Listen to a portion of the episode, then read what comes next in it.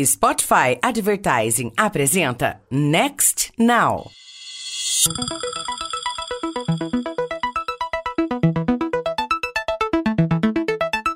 Olá, bem-vindos ao Next Now, o podcast do Meio Mensagem que trata das transformações vividas pelo marketing e a comunicação sob o viés da tecnologia. Eu sou Luiz Gustavo Pacete. Nesse episódio, converso com Henry Costa, diretor de produto das lojas Renner, sobre o papel da inteligência artificial no mapeamento das dinâmicas de consumo.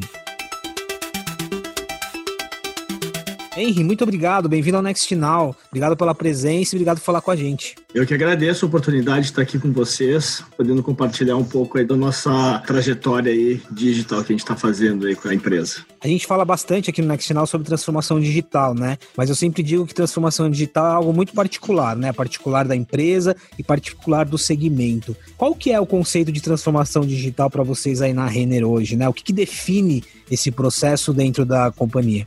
Bom, o processo de digitalização da Renner, ele já vem de longa data, né? A gente começou esse processo lá em 2010, somos os primeiros a ter o e-commerce funcionando.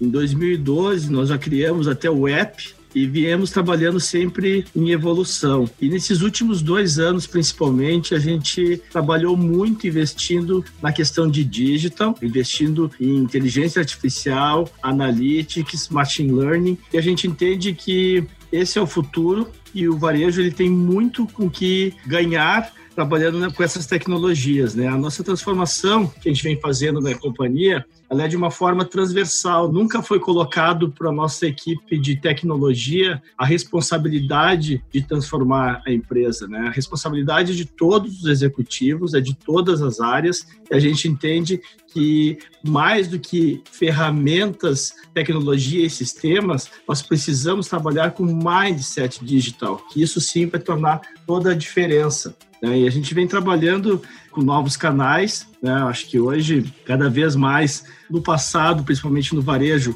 o cliente ia até a loja e agora, nesse momento, é o contrário, né? A loja tem que ir até o cliente, onde ele está. Então, a gente tem as nossas lojas físicas, que ainda é uma parte mais importante e relevante, mas se o cliente quiser estar nas nossas lojas, ele vai chegar nas nossas lojas, mas ele tem vários outros canais ele possa acessar, se estiver dentro de casa, pela internet, pelo seu celular, hoje pelo WhatsApp também, que a gente começou a fazer desde a pandemia, que foi bem recente agora isso, e outros canais de venda. Né? E a gente entende que cada vez mais essa união de canais entre o físico e o digital é que realmente vai trazer a melhor experiência para o nosso cliente mais do que nunca agora na pandemia, a gente aprendeu a importância do omnichannel, que sempre Isso. falou muito, né? Com os aprendizados da pandemia e o cenário que você disse de outros pontos de contato, qual que passa a ser o papel da loja física? Ele tá ligado à experiência, até porque em muitas pesquisas as pessoas sentiram falta, né, da loja física. Então, dentro desse pacote de pontos de contato, que papel que ela ganha? Primeiro é o seguinte, né? Ela vai apoiar muito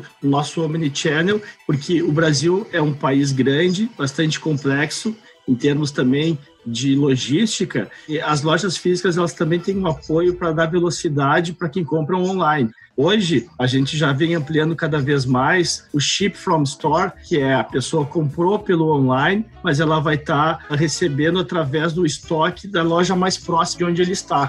Com isso, a gente consegue ganhar em velocidade para entregar o produto para o nosso cliente. Ele comprou no online, ao invés de sair lá do nosso CD de São Paulo, vai chegar direto. Se você está em Porto Alegre, você vai receber esse produto. Eu que estou aqui na Zona Norte, vou receber provavelmente da loja do Iguatemi. Com isso, eu tenho uma velocidade muito maior, tem uma questão também de sustentabilidade, menor transporte também para vir essa mercadoria, e a gente consegue também ganhar eficiência através de custos de transportes que também, claro que acaba sendo revertido em benefício para o nosso próprio cliente. Bem, tem uma outra característica que agora quando a gente fala na experiência no digital, porque antes tinha muito aquela barreira, né? Às vezes as pessoas, tem a pessoa que gosta de provar uma roupa, um tênis, tinha muito essa discussão e aí na pandemia, obviamente, que essas barreiras elas vão caindo, né? Quais são uhum. os elementos hoje que a gente tem no digital que consegue suprir essa experiência, né? Se ela tá mais em dúvida sobre o tamanho ou se aquela roupa vai cair bem, a gente tem elementos digitais hoje que conseguem atender essa demanda? Primeiro, antes de falar falar de ferramentas digital,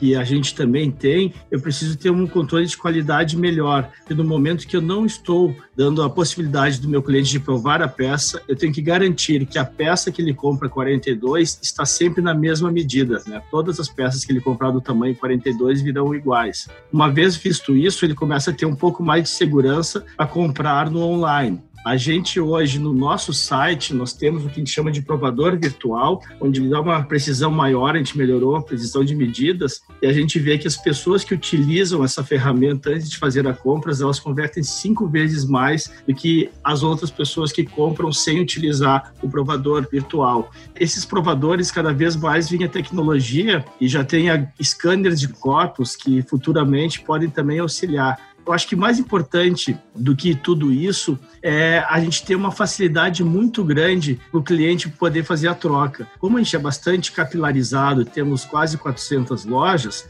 o cliente também que comprou o produto online, ele pode ir até a loja física e trocar caso não serviu, e também ele tem uma facilidade de fazer a troca via correio, que vai ajudando ele a ter uma segurança que não tem problema. Caso a peça não sirva, ele vai conseguir fazer a troca. Com isso, a gente viu, principalmente na pandemia, um aumento muito significativo de primeiros clientes que antes eram pure de lojas físicas, começando também a comprar no online. Né? E cada vez que ele vai testando e vendo que funciona, começa a impulsionar clientes que compram tanto no online quanto no offline, eles acabam trazendo três vezes mais de venda, né, do que clientes pure player de um, apenas um canal, tanto do online como do offline. Eu achei legal o seu exemplo, tanto quando você falou do controle de qualidade, que às vezes a gente acha que a experiência, às vezes a gente delega só a tecnologia, né? O que você falou do controle de qualidade, o que você falou, acho que mostra que tá tudo interligado, né? E aí é uma pergunta que eu coloco para você, como você faz a interlocução com as outras áreas? No começo você mencionou para mim um pouquinho do mindset de inovação, né? A sua interlocução com a área de qualidade, com marketing, com a área de vendas, porque eu acho que na sua resposta ficou claro isso, que por trás você tem que ter todo um ecossistema alinhado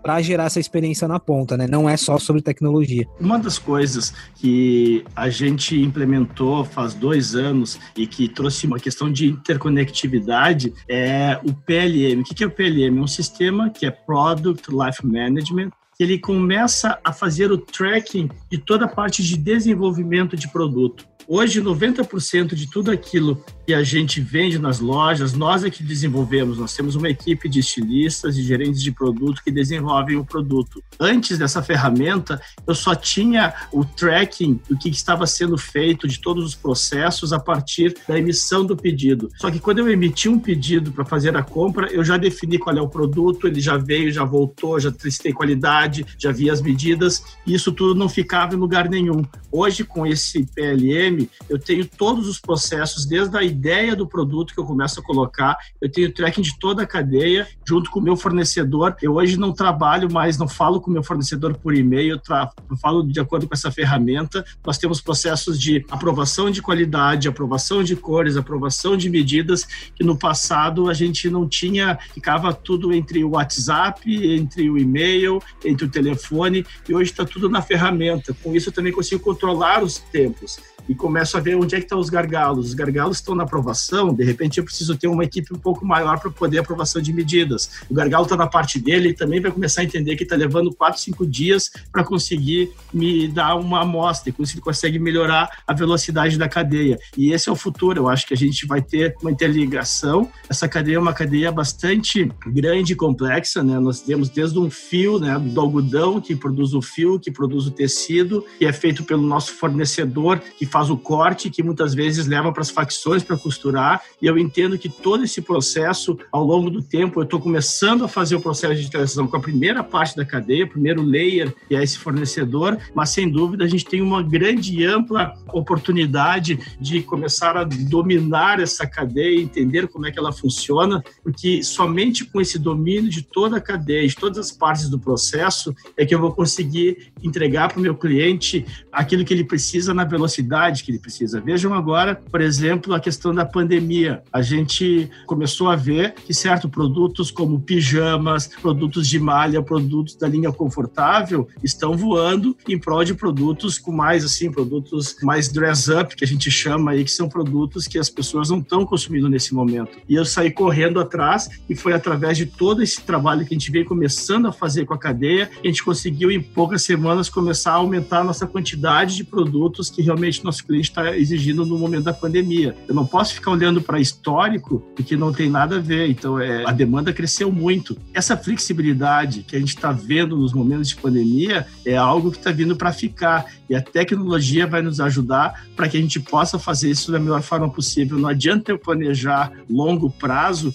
porque coisas como aconteceram agora vão continuar acontecendo. As tendências são cada vez mais rápidas de crescer, tanto para subir quanto para cair uma tendência, e a gente precisa ser muito flexível para entender esses movimentos e responder ao cliente na velocidade que ele precisa. É legal esse exemplo, porque eu fico pensando, o varejo de moda, ele sempre tinha já o desafio da sazonalidade, né? Ele sempre trabalhava baseado ali no outono, inverno, primavera, verão. Não que ficou mais complexo, mas é o que você falou, né? Demanda muito mais informação, porque muda muito rápido. Já parece que não faz sentido você trabalhar a sazonalidade pelo clima, né? E tem muitas variáveis agora na sua dinâmica, né? Sem dúvida. E assim, o Brasil é um continente, então cada região eu tenho gostos, consumos e demandas de numeração de produtos que são diferentes. E aí é que vem a questão da tecnologia e da inteligência artificial o que a inteligência artificial nos ajuda, nos apoia na tomada de decisão de quanto comprar e o quanto que eu tenho que distribuir para cada loja, é algo que eu não consigo fazer. O ser humano até consegue fazer, mas levaria muito mais tempo, né? Eu consigo botar muito mais variáveis e fazer de uma forma muito mais rápida. Eu vou te dizer que hoje, a gente em 2019, nós tivemos 8,5% dos nossos produtos, todos, são distribuídos de uma forma com inteligência artificial. E a gente pegou somente aquele gap, assim, ó. Eu peguei, como é que eu distribuía, o sistema que eu distribuía sem inteligência artificial antes? Ele mandaria 100 peças para nossa loja Otávio Rocha aqui, que é uma das grandes lojas que a gente tem. E agora o sistema de inteligência artificial, olhando os históricos de dois, três anos, e disse: não manda só 100, manda 130. E eu comecei a ver só a diferença. Eu mandaria 100, eu mandei 130 e eu vendi 120. Esses 20 a mais, fui calculando, e no final do ano a gente viu que esses 8,5 geraram um crescimento de venda na ordem de 18% a mais do que deveria ser feito sem essa ferramenta e com 10% a menos de estoque que eu tinha antes. Então, isso foi um sucesso. Para esse ano de 2020, nós vamos terminar com 17% dos nossos produtos nessa mesma plataforma, nesse mesmo sistema. Claro que os ganhos reduzem, porque agora já tem um histórico de ganho disso, mas ainda pretendo ganhar 5% a mais de vendas e aproximadamente 10% de redução de estoques. E isso acaba gerando melhora para o meu cliente. Eu sair do nível de serviço. O que, que o nível de serviço é? Quando eu tenho a disponibilidade daquele SKU por tamanho tamanho e cor para o cliente, né? Então eu tinha um nível de serviço do 100% de 78% nos produtos básicos. Com essa ferramenta, eu subi para 93% de disponibilidade para o cliente. E a gente tem uma meta até o final de 2021 de chegar a 97% de disponibilidade de nível de serviço de produto para o nosso cliente através muito dessa ferramenta.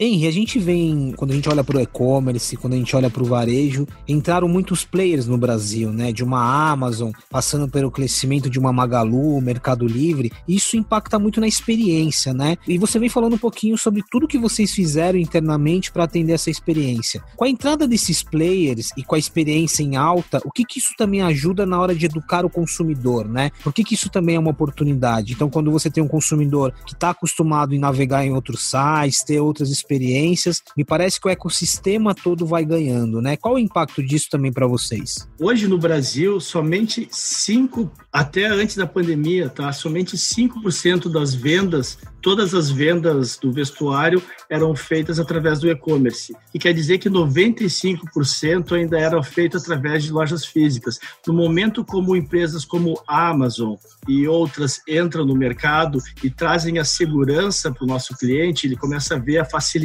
que é da compra online, ele começa a ter mais segurança e também começa a experimentar. Hoje os nossos patamares mais do que dobraram a participação de vendas. Bom, nós tivemos em abril, a gente teve todas as lojas fechadas. Então, nosso único canal de vendas, né, 100% das nossas vendas foi e-commerce. Claro que depois, agora a gente vem trabalhando, mas ainda nos percentuais muito mais altos do que era no passado. E eu não acredito que isso vai reduzir. Isso só tende, a, gradualmente, vai chegar aí num patamar muito mais elevado de participação do e-commerce.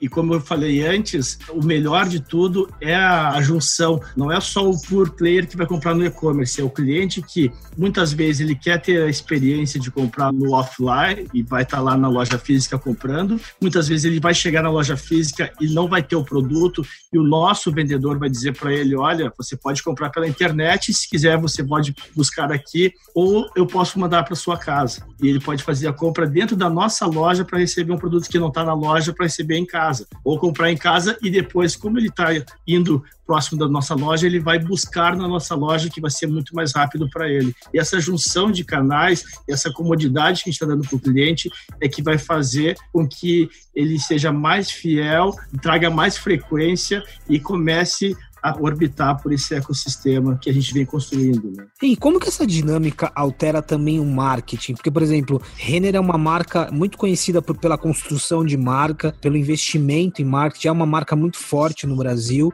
Como que toda essa dinâmica que a gente falou de experiência, de produto ligado à sua área, como que muda o jeito também de comunicar, de fazer marketing, de ajustar essa dinâmica de comunicação a essa dinâmica de inovação? Eu acho que o nosso marketing ele sai daquele tiro, a gente falava de aquele tiro de canhão para matar passarinho, né? Porque tu pega e tu tem que mandar para todos os clientes, muitas vezes muitos que não estão precisando desse produto e tu tinha que fazer um anúncio em massa. Hoje o nosso marketing ele vem cada vez mais sendo personalizado. Hoje eu consigo olhar o comportamento dos meus clientes dos últimos três meses, eu consigo enxergar qual é o seu perfil e eu paro de mandar para ele propostas de produtos que ele, sem dúvida, não tem a mínima interesse em comprar. Eu começo a identificar que clientes que compram a calça da Blue Steel, que compram a camisa do Marfino, eles têm uma grande probabilidade de comprar um novo lançamento de perfume. E assim eu consigo cada vez mais ganhar em conversão e ser mais efetivo nas nossas estratégias de marketing contra o nosso cliente. Aqui é a ideia da jornada do consumidor, né? O consumidor que tem contato com uma marca também pode consumir outro produto. Eu acho que a ideia da jornada que a gente vem falando falando desde o início, né? Você mencionou Isso. um pouquinho lá no início sobre cadeia, eu, eu, gosto de usar muito a palavra ecossistema, né? E aqui eu vou colocar uhum. uma pergunta sobre tendências de tecnologia. A gente falou de inteligência artificial, quando você fala de cadeia, eu lembro muito de blockchain, né, que pode uhum. ser uma uhum. tecnologia importante. Eu queria saber o quanto o blockchain, por exemplo, está no radar da Renner, principalmente quando fala de cadeia, e o que você enxerga como tendências de uso de novas tecnologias daqui em diante. O blockchain é um belo exemplo, né? A gente tem uma parte muito importante de compliance, de conformidade, porque nossa cadeia, nossos fornecedores, eles são médios, mas eles trabalham com muitas cooperativas de costureiras que são menores. E a gente precisa ter todo o tracking, porque toda a nossa produção tem que ser certificada através da nossa associação, da BVTEX, né, Associação Brasileira do Vestuário Têxtil, que tem todas as questões de considerações de formas de trabalho que têm que ser feitas. Uma das coisas que a gente está testando já em 10 fornecedores é verificar se o produto que diz que está sendo fabricado em determinada região realmente ele está saindo daquela região. E a gente vai fazer isso através do blockchain e através da tecnologia de RFID que a gente tem, faz mais de ano que a gente tem em todas as nossas peças de vestuário. Então, esse é um exemplo claro de como a gente pode melhorar. Outra parte que, sem dúvida, vai ajudar muito para aumentar a velocidade da cadeia será a questão do 3D para ajudar a gente no desenvolvimento de produto. Hoje, uma peça muitas vezes sai da China para cá e leva 15 dias no transporte para que eu possa aprovar a peça e ele começar a produção. Cada vez mais eu vou parar de fazer aprovações físicas somente através de software. Né? Na nossa empresa, nós temos uma parte de pilotagem, onde nós temos uma pequena equipe que produz o vestido, faz exatamente como é, faz o molde e eu mando o molde de forma por software até o nosso fornecedor da China. Ele recebendo isso, eu não preciso nem esperar peça física para fazer aprovação. Ele já começa a fabricar e me manda. Com isso eu ganho muito em velocidade. A gente vem agora na pandemia também, os próprios fornecedores nacionais, eu não tenho mais tanta disponibilidade de ir até o fornecedor e nem de fornecedor vir até a empresa. E a gente começa a trabalhar de uma forma remota, digital, muito mais eficiente, muito mais sustentável. Todos esses produtos que a gente vai, que volta, que a gente para de ter e acaba só tendo o produto quando ele está realmente físico e final. E com isso tudo a gente ganha em velocidade e ganha em custos também e eficiência do processo. Você mencionou 3D, só uma curiosidade, realidade virtual é muito utilizado para vocês nesse lado dos bastidores, né? Não na ponta para o consumidor. É uma tecnologia que você acha que é promissora ou ela tem desafios? Ela tem desafios, mas sem dúvida ela tem um grande potencial de nos apoiar, até porque cada vez mais o nosso cliente vai querer uma personalização. E eu vejo que ele vai poder fazer essa personalização através de um produto que ele vai escolher no aplicativo, ele vai botar, poder colocar o seu nome, vai poder colocar a imagem que ele quer na sua camiseta, e a partir daí o nosso fornecedor vai produzir de acordo para essa demanda. Esse tipo de experiência a gente fez agora no final do ano nas lojas uh, físicas, onde a nossa cliente poderia escolher a cor da camiseta, ela escolhia qual é que era a personagem licenciada que ela queria, colocava o seu horóscopo e o seu nome, e a gente fazia na hora. Só que isso a gente fez nas lojas físicas, e claro que tem toda uma questão de espaço e tem uma questão também de gargalo para isso acontecer. Agora, quando eu consigo colocar isso num aplicativo ou no e-commerce, eu posso fazer isso de uma forma muito mais escalonável e trazido para o meu cliente, além de tudo, uma experiência de personalização, que é o que tudo ele quer nesse momento. Né? Você deu um exemplo do que vocês fizeram no mundo físico, né? Conectando uhum. com o digital, acho que o céu é o limite aqui em termos Exatamente. de. Exatamente. Pode ser feito, né? Henry, muito obrigado. Acho que o nosso papo fluiu bem aqui. Eu queria pedir, na parte final, pedir algumas indicações para você. Geralmente a gente pede indicação de TEDs, livros, alguma literatura, algum conteúdo uhum. que complemente essa nossa conversa, né? Eu queria ver o que você tem para compartilhar com a gente. O livro que eu tô lendo no momento é o Alibaba, Estratégia de Sucesso, que é do Ming Zen, e fala muito do poder da rede e principalmente da importância da massa de dados, que quanto mais massa de dados, mais inteligente fica e melhor consegue trabalhar no teu ecossistema. Outro livro que é muito interessante para a gente entender sobre as questões das plataformas, o potencial e como é que tu consegue escalonar essas plataformas, é a Plataforma Revolução da Estratégia, de Geoffrey J. Parker, e fala muito da velocidade, eficiência e conveniência das plataformas e como cada uma não existe uma receita única, né? Cada plataforma ela tem o seu formato, a sua forma de ser monetizada e tem a sua estratégia. Outro livro que eu sugiro para ti, que é muito interessante, é o Antifrágil, que é Antifrágil, coisas que beneficiam com o caos e fala muito sobre a capacidade de reagir, por exemplo, na pandemia, de ser flexível, toda essa flexibilidade desse mundo VUCA que a gente acabou de conversar aqui. E por último, eu te daria o Job to be Done, Theory to Practice, que é como melhorar a experiência do cliente. Tudo isso traz uma visão que tem como comum um mindset digital, que é tão importante aí para esses nossos tempos, novos tempos aí. Gostei muito, hein? Fez bem a lição de casa das indicações. Ei, muito obrigado. O Henry falou conosco lá de Porto Alegre, né? Onde fica a sede da Renner. Muito obrigado pelo papo, viu? Ok, muito obrigado. Foi um prazer aí. Espero falarmos mais vezes aí. Muito obrigado por tudo. Valeu.